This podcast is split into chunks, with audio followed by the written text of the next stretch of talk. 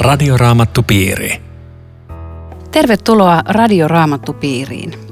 Uusi ohjelmasarjamme alkoi viikko sitten ja sen tarkoituksena on innostaa jokaista lukemaan ja tutkimaan raamattua. Voit perustaa oman raamattupiirinkin. Isoja toimenpiteitä ja suuria ihmismääriä siihen ei tarvita. Kutsu vaikka vain yksi ystäväsi mukaan ja kokoontukaa raamatun ja radion äärelle. Oletpa yhdessä toisten kanssa tai aviopuolisosi kanssa tai yksin, olet lämpimästi tervetullut lukemaan raamattua kanssamme. Voit lähettää myös meille kysymyksiä käsiteltävistä luvuista.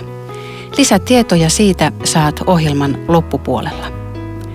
Kanssani keskustelevat Akasia-säätiön työntekijä, teologian maisteri Riitta Lemmetyinen sekä teologian tohtori, raamatun opettaja Eero Junkkaala. Kuulemme myös ohjelmasarjan edetessä terveisiä eri puolelta Suomea eri raamattupiireistä.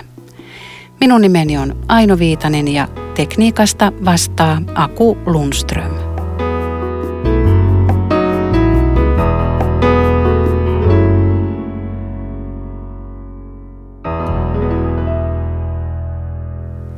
Tänään jatkamme siis Johanneksen evankeliumin luvusta kaksi.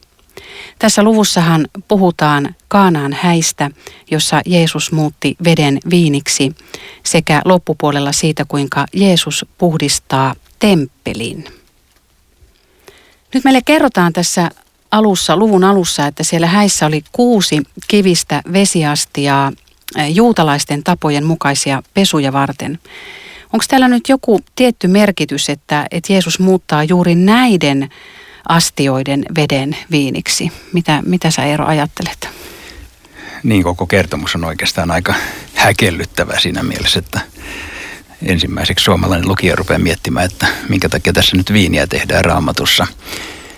Sen sanoma ei kuitenkaan ole missään mielessä tämmöinen alkoholipoliittinen sanoma, vaan se on nimenomaan Johanneksen evankelmin alkuun asetettu kertomus siitä, kuinka vesiastiat kuvaa juutalaisia puhdistusmenoja ja se mitä Jeesus tuo on ihan uudet puhdistusmenot. Toisin sanoen Jeesus muuttaa juutalaisuuden uudeksi viiniksi, tuo siihen täysin uuden sisällön.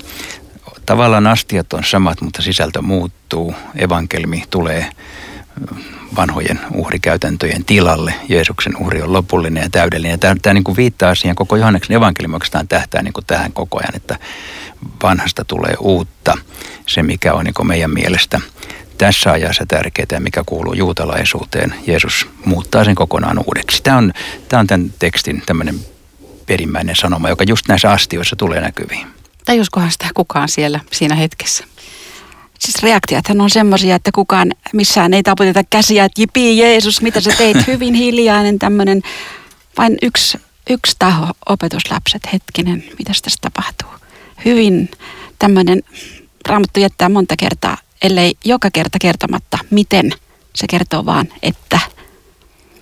Mutta, mutta toinen juttu, mitä mä en aikaisemmin oikeastaan ikinä hiffannut tästä, oli tämä, että hetkinen, että Jeesus aloittaa julkisen työnsä juhlista – Eli mukana ihmisten ilossa, ei mikään ilon pilaaja, vaan ilon kruunaaja. Ja mä jään miettimään tämmöistä, kun mekin ollaan julistustyössä kaikki kolme, että onko meillä vaan sana sureville ja masentuneille, vaan onko meillä myös sana iloitseville. Ja onko ne iloitsevat ihmiset kääntynyt kirkosta pois, kun kukaan ei puhu heille ja kerro, että Jeesus kruunaa elämän juhlahetket ja iloitsee sun kanssa. Tuohan oli aika, Joo, aika kova, kova juttu. Joo, niin olikin, että, että tuota, se on hyvä näkö, näkökulma tähän, että se Jeesuksen läsnäolo juhlissa, se kertoo viestin, että hän on juhlassa mukana, hän on häissä mukana ja se, että se on pantu ensimmäiseksi kertomukseksi ja, ja että Jeesus on valinnut siis ensimmäisen ihmetteon paikaksi tänne, niin. niin se on aikamoinen sanoma ihan niin kuin myöskin avioliiton ja häitten Eikö? kruunaamiseksi ja, ja niin kuin sä sanoit, niin tämmöiseksi elämän juhlapuolen. Ja sitten se, se semmoinen hyvin inhimillinen piirre tästä juhlista, että ihmisten juhlat. Aina joku prakaa, joku loppuu kesken. Mutta kun Jeesus on siellä, no problem, kerrotaan se hänelle. Niin meillä on aina eri tilanne kuin niillä, joilla, joilla ei ole Jeesus mukana. Joo, ja sittenhän tähän tulee tämä, tämä Mar- Marian väliintulo, että hän, Maria sanoi, että Jeesukselle, että heillä ei ole viiniä.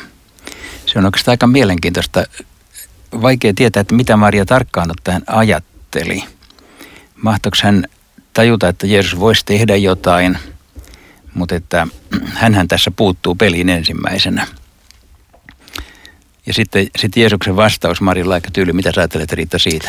Mä monta kertaa kipuillut sen kanssa, että miten tyly. Nyt mä kyllä on ymmärtänyt, että ei ole kysymys tylyydestä ja hienotunteisuuden puuttumisesta, vaan se on hyvin kunniallinen se, se kreikan sana rouva. Mutta mä mietin, että olisiko kyse siitä, että Maria ties, kun se oli jo enkeli Gabrielinkin kokenut ja monta ihmeellistä asiaa tietäjät ja muut, että kuka Jeesus on. Ja, ja nyt se tietää, että sillä on ratkaisu Jeesuksella, se voi tehdä tälle jotakin. Mutta olisiko se jonkinlainen kiusauskertomus, että, että, että Maria määrää Jeesus, nyt sä teet sen. Ja eikä, eihän Messias ole ihmisten määrättävissä. Me emme ohjaa Jumalaa, Jumala ohjaa ihmistä. Ja, niin ja se Jeesus sanoo, että mun aika, Maria, se on toinen kuin sun aika. Jätetään mulle. Ja sitten kun kiusaus tulee tehdä jotakin niin kuin kaikkein lähimpien taholta, niin se on aina sille heikko kohta, kun kaikkein läheisimmät usuttaa johonkin, josta tajuu, että ei. Mutta toisaalta sitten hän ei myöskään jäänyt ilman sitä apua. Mm. Se on aika mielenkiintoinen kuvio tässä, että, että Jeesus ikään kuin torjuu Marian ehdotuksen ja kuitenkin tekee sen mukaan. Niin mm. Mutta hän ottaa pienen etäisyyden ja olisiko siinä sekin, että kun hän toisessa yhteydessä hän sanoo, että kuka on minun äitini ja kuka on minun mm. veljeni. Eli hän äh, kyllä kunnioittaa äitiänsä ja perhekuntalaisia, mutta samalla hän ottaa niin kuin messiaana etäisyyttä. Hän, ka- kaikki ovat hänen äitiänsä ja veljensä, ja. sesariansa, jotka ja. uskovat häneen. Et siinä on samalla tämmöinen niin kuin askel sivuun päin. Nyt ja. alkaa messiaan tehtävä. Tähän asti on ollut kotona tehty varmaan tiskattu asia, niin kuin äiti käskee ja mm. tämmöistä, mutta nyt, nyt yhtäkkiä lähdetään messiaan rooliin ja ensimmäinen ihme on signaali siitä taas. Ja toisaalta hän pystyy tekemään sitten sen ihmeen sillä tavalla, että vaikka hän auttoi siinä sitä hääparia, että he ei joudu noloon tilanteeseen, niin hän pystyy ottamaan siihen semmoisen semmoisen niin suuremman näkökulman. Juuri tämän häät ja viinin ja, ja ne on aika merkittäviä käsitteitä raamatussa, että mitä, mitä näistä häistä ja viineistä avautuu niin kuin tätä Jeesuksen tekoa vasten. Niin, se varmaan on sillä, että että siis niille ihmisille viini oli vaan viiniä siinä ja häät oli häitä. Ei, ei, ei ne varmaan siinä tilanteessa tajunnut mitään syvällisiä merkityksiä. Me voidaan tästä tekstistä sitä ymmärtää hädintuskin tosin. Mutta että kyllä niillä on vahva sanoma raamatussa, siis, siis häät sitten aina, aina Karitsan häihin nastisin, mm. niillä on tämmöinen suuren, suuren juhlan – merkitys aina siihen asti, että me, me päästään tai, taivaallisiin häihin. Et se, se symbolisoi lopullista Jeesuksen kohtaamista taivaassa. Ja, ja viinistä Jeesuskin sanoi toisessa yhteydessä, että, että uusi viini pannaan uusiin leileihin, että, että se symbolinen merkitys on siinä, että hän tuo jotakin ratkaisevasti uutta. Ja kun sanotaan, että se on parempaa, niin tä, tä, tälläkin on viesti. Aina se, minkä Jeesus antaa, on parempaa. Siis antaa tämä maailma mitä tahansa, niin se mitä Jeesus antaa on parempaa. Silläkin on nyt on selvä sanoma tässä. Onko sillä mitään merkitystä, tota, kun liittoa Jumalan ja kansan kanssa verrataan niin häihin vanhassa testamentissa? Onko se tässä jotenkin läsnä vai onko se ihan eri asia? Ehkä, ehkä tämä teksti ei korosta sitä, mutta se varmaan voidaan nähdä siinä, että että puhutaan, Israel on Jumalan morsian tai vaimo, seurakunta on Jumalan morsian tai vaimo. Näitä kuvia Raamattu käyttää, jolloin kyllä, kyllä se häämotiivin takana on myöskin tämä sanoma. Yksi, yhtä juttua mä, mä tota, mietin, miltä Marjasta tuntui, kun, kun Jeesus sanoi, että ei vielä. Että nyt on pyydetty Jeesukset jotakin ja vastaus on ei vielä. Että et miten monta kertaa itse kukin, joka rukoilee, niin tota, loukkaantuu tähän, kun Jumala tavallaan ei, ei näytä vastaavan. Että se on vaan se ehdoton, ei vielä. Ja, ja tota, monet sitten etääntyy. Ja, Je- ja Maria tyytyi siihen, mitä Jeesus sanoi ja nöyrtyi sen alle, että okei, että tota, hän tietää antaa, antaa kaikki olla hänen käsissään, vaikka se ei vielä ole se vastaus. Tuosta tulee mieleen, että raamatussa aika usein kertomukset on sillä tavalla tiivistetty. Tästähän me ei tiedetä, kuinka kauan tässä nyt tästä ei vielä vastauksesta meni siihen, kun Jeesus teki sen ihmeen. Voi olla, että se oli vaan 15 minuuttia tai tunti tai, tai viisi tuntia. Mutta raamatun kertomuksissa, kun ne on pakattu tiiviksi, Joo. niin saattaa olla joskus niin, että tämmöinen Jeesuksen ei vielä kestää päivätolkulla tai viikotolkulla tai ties kuinka kauan ennen kuin Jeesus antaa vastauksen, joka on myöskin todellakin totta meidän elämässämme, että, että Jumalalla on kolme tapaa vastata rukouksiin. Sano, hän sanoo kyllä tai ei tai ei vielä. Ja nämä kaksi jälkimmäistä aika kiusallisia, mutta ne on myöskin Jumalan vastauksia. No mitä me tämän luvun perusteella voidaan päätellä alkoholin käytöstä ja mitä emme? Mä kuulin kerran yhden alkoholistin selostuksen tähän lukuun ja se oli musta kova juttu. Se sanoi, että kun hänelle tämä alkoholi on niin tärkeä asia ollut elämässä, kun hän kuuli tämän kertomuksen ja hän tajusi, että jos Jeesus voi tehdä ihmeen näin päin, niin kyllähän voi tehdä toisinpin päinkin ja vapauttaa hänet viinasta. Musta se oli aika hyvä juttu, vaikka se ei ole vielä vastaus tähän kysymykseen, mutta se antoi niin viestin, että, että tämä voi toimia. Siis Jumalan sana voi toimia myöskin tällä tavalla. Mutta tähän ei ole mikään siis alkoholipoliittinen kannanotto, mutta kyllä se sen kertoo, että Viini oli ihan normaali ruokajuoma ja juhlajuoma lähi tuolloin niin kuin se on tänäänkin, eikä Jeesus siitä tee mitään probleemaa. Sen sijaan me voidaan muista raamatun kohdista lukea päivänselvästi, että, että juopuminen on synti. Sitä, sitä raamattu voidaan sanoa, ihan alleviivaten korostaa sekä vanhan testamentin puolella esimerkiksi vaikka sanallaskujen kirjassa ja useissa Uuden testamentin kohdissa. Et siihen tästä ei tietenkään saa tukea, mutta ei, ei myöskään siihen, etteikö voisi tietyissä oloissa viini olla juhlajuomana. Että kyllä tämä raamatun kohta antaa tässä tämmöisen ikään kuin jättää tämän kysymyksen avoimeksi. Vielä jos ehkä suomalaisessa kontekstissa on kyllä hyvä sanoa, että, että on täysin perusteltua kieltäytyä alkoholista kokonaan suomalaisessa kulttuurissa sen takia, että se, se päinvastainen voi antaa signaali jollekin, että saa juoda kuin paljon tahansa ja sitä me emme halua antaa. Ja. Eli tässä olisi niin kuin tämä, he, voiko sanoa, että mennään heikoimman ehdoilla. Joo, just niin. Se on hyvin raamatullinen ohje. Ja. Tämä on Radioraamattu Piiri. Ohjelman tarjoaa Suomen raamattuopisto. www.radioraamattupiiri.fi Jatkamme keskustelua Johanneksen evankeliumin luvusta kaksi. Minä olen Aino Viitanen ja keskustelemassa kanssani ovat Riitta Lemmetyinen ja Eero Junkkaala. Tämän luvun kaksi tässä toisessa puoliskossa niin kerrotaan siitä, kuinka Jeesus puhdistaa temppeliin ja se ei ole mikään semmoinen siisti tapahtuma, vaan, vaan tässähän ihan Jeesus innostuu suorastaan riehumaan, jos käytetään tämmöistä ilmaisua. Hän ottaa oikein nuoranpätkistä ruoskan ja ajaa sieltä porukat pois. Mikä tämä tämmöinen homma oikein oli? Tässä tarkkaavainen raamatulukija saattaa kysyä semmoistakin asiaa, että kun tämä sama kertomus on muissakin evankeliumeissa, Johanneksessa se on evankeliumin alussa ja muissa se on loppupuolella, jolloin herää kysymys, että milloin Jeesus oikein sen temppelin puhdisti – Oliko se hänen julkisen toimintansa alussa vai lopussa? Tähän on kaksi mahdollista vastausta.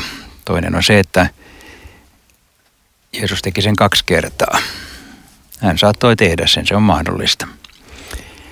Toinen selitys on se, että se on sama kertomus, mutta evankelistat on sijoittanut sen eri paikkaan. Ja tämä jälkimmäinenkin on mahdollista sen takia, että evankelistat joka tapauksessa tekee näin, että ne kaikki kertomukset, mitä Uudessa testamentissa on, niin ne ei ole välttämättä aikajärjestyksessä, vaan joissain kohdissa kirjoittaja on sijoittanut kertomuksen toiseen paikkaan kuin mitä se on oikeasti tapahtunut, joten me emme voi sitä ihan varmuilla tietää, mikä on oikea paikka. Ja tässä tapauksessa Johanneksen evankeliumi ainakin antaa tämmöisen viestin, että se, se tässä alussa kertoo jotain samaa kuin mitä muutkin Johanneksen evankeliumin luvut kertoo. Eli ne painottaa semmoista ikään kuin kahden näkökulman sanomaa, että tuossa Kaanaan häissä oli tavallinen viini mutta sen sanoma olikin, että Jeesus tuo uuden viinin eli evankeliumin. Tässä on temppeli, mutta sen sanoma onkin Jeesuksen ruumis, kuolema ylösnousemus. Ensi kerralla puhutaan syntymisestä ja uudesti syntymisestä. Sitten puhutaan eh, elämästä ja iankaikkisesta elämästä ja leivästä ja elämänleivästä. Eli Johanneksen evankeliumissa toistuu tämmöinen teema, jolloin ihmiset koko ajan että hei nyt se puhuu vaan, vaan viinistä ja temppelistä ja, ja syntymästä ja leivästä, eikä ne taju, että Jeesus puhuu samalla koko ajan muista asioista. Tämä on yksi tämmöinen, joka auttaa meitä niin ymmärtää, että miksi tässä on pantu tämmöinen rakenne tähän. Mutta sitten sä kysyit oikeastaan tuosta, että mikä, mitä ihme hässinkiä se temppelissä tapahtui, miksi Jeesus käyttäytyy noin kummallisesti. Ja äh, siinä on juuri tämä viesti. Ei niinkään se, että äh, sitä rupesi rassaamaan tämä kaupankäynti. Tällainen se yleensä tulkitaan, että Jeesus ei tykkää, että kirkossa myydään kamaa vaan se sanoma on enempikin se, että tämä vanhan liiton meininki loppuu, kun Jeesus tulee. Tämä uhrimenot, kaikki ne eläimineen ja rahoineen ja kauppoineen väistyy syrjään, tulee uusi, joka tekee tämän kaiken turhaksi ja tarpeettomaksi. Jeesuksen uhri on riittävää kerta kaikkiaan. Se on enempi tämmöinen sanoma. Ei niinkään se, että älkää hässätkö kirkossa, vaan, vaan muistakaa se, että, että tämä poistuu. Tämän aika on ohi. Nyt alkaa uusi aikakausi.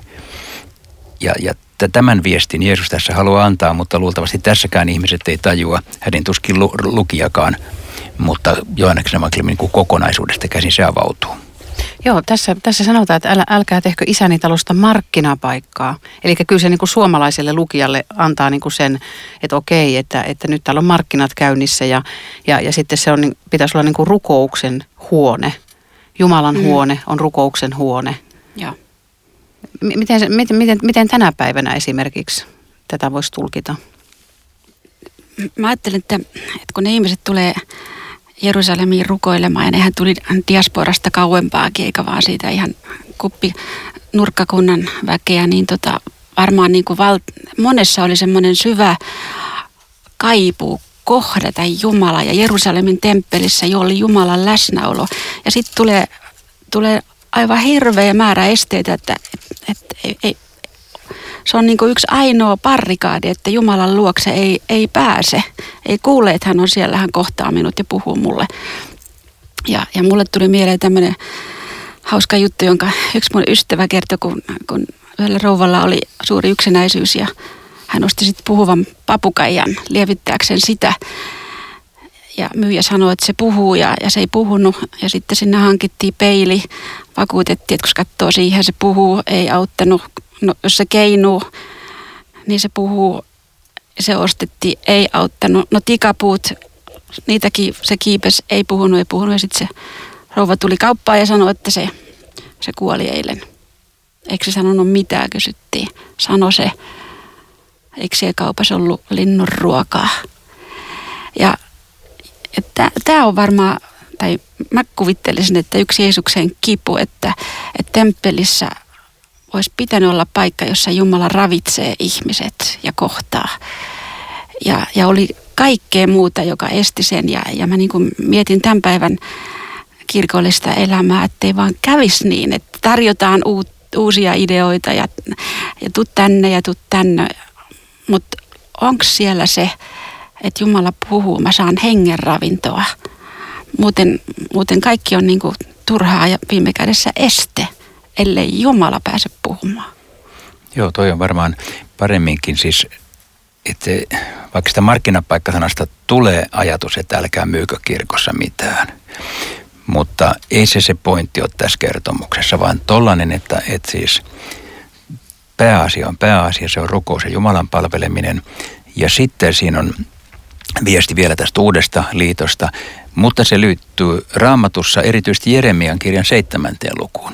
Koska Jeremiassahan on, Jeesushan siteeraa Jeremiaa ja siellä on tämmöinen äh, kertomus, jossa Jeremia menee temppelin ovelle – luettelee ihmisten syntejä, sanoo tällaisia ovat teidän tekonne, te varastatte, murhaatte, teette aviorikoksia, vannotte väärin, uhraatte baalille ja juoksette muiden jumalien perässä, joita ette edes tunne. Ja sitten te tulette tähän pyhäkköön, joka on minun nimelleni omistettu, ja sanotte minun edessäni, me olemme turvassa, kuitenkaan ette luovu kauhistettavasta teostanne. Ja sitten Jeesus sanoi, että rosvojen luolanako te pidätte tätä temppeliä, joka on minulle omistettu, siltä minustakin näyttää, sanoo Herra. Aivan. Eli se on just niin kuin naula tähän kohtaan. Ja mä luulen, että osa kansasta tajus, koska ne ties, mitä Jeremia on sanonut. Mm. Niin ne ajattelivat, että hetkinen, toihan on uusi Jeremia, joka tulee tänne mm. riehumaan.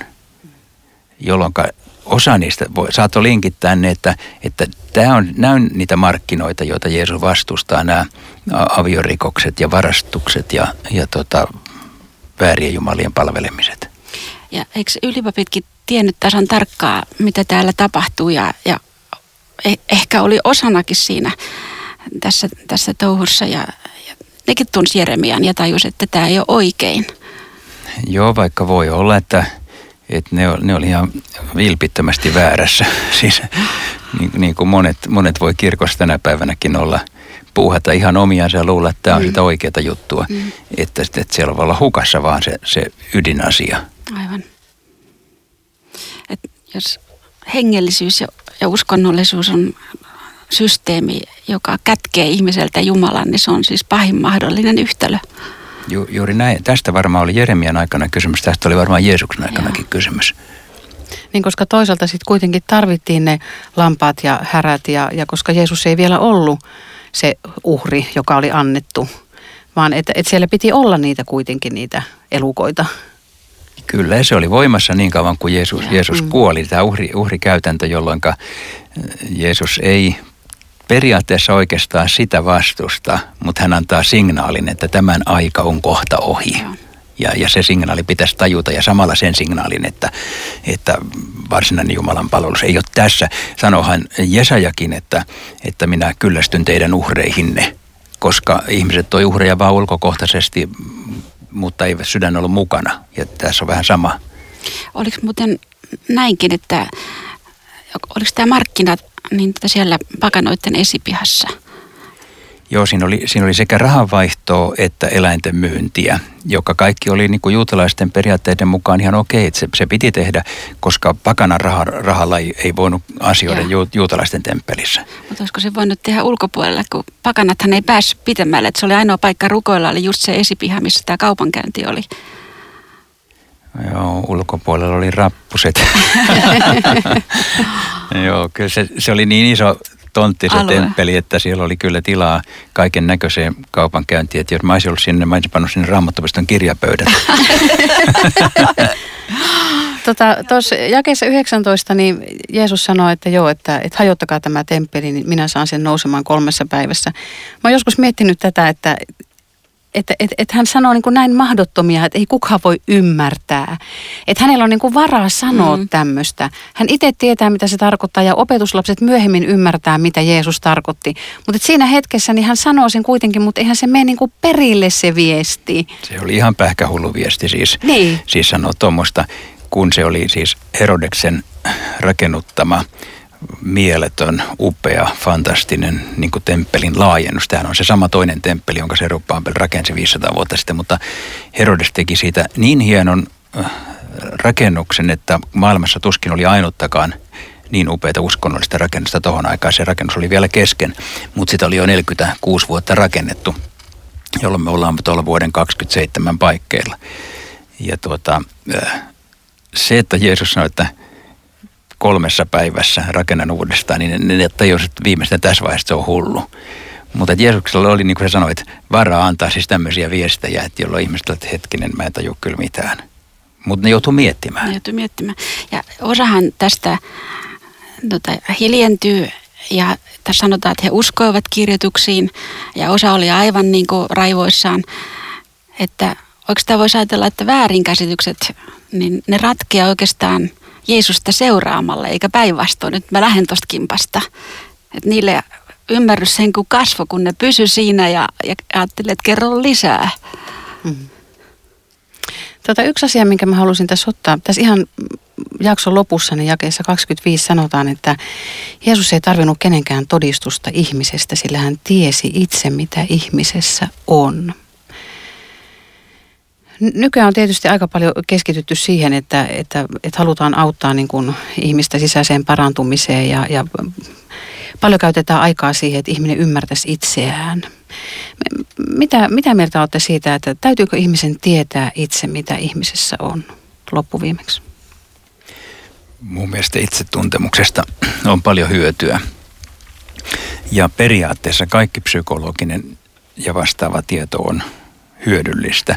Eri asia on, että ei se meitä ihan hirveästi auta. Siis jossain määrin me voimme eheytyä kaikilla eheytymisprosesseilla, mutta ihan kaikki se elämään se ei meitä kylläkään vie pätkääkään eteenpäin. Me mennään eheytymättöminä ja ri, rikkonaisena taivaaseen.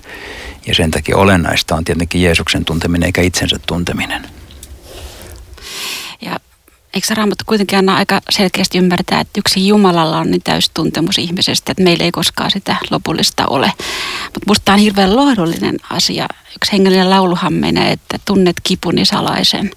Että Jumalalla on niin kuin kaikki tietämys minusta ja se on hirveän turvallinen asia, että missä mä oon heikoilla, mitä mä en ymmärrä tai, tai missä mä, mitä mä oon elämässäni käynyt läpi, niin taivaassa on kaikki tieto minusta ja musta se on enemmän kuin lohdullista joku tuntee mut täysin ja se riittää.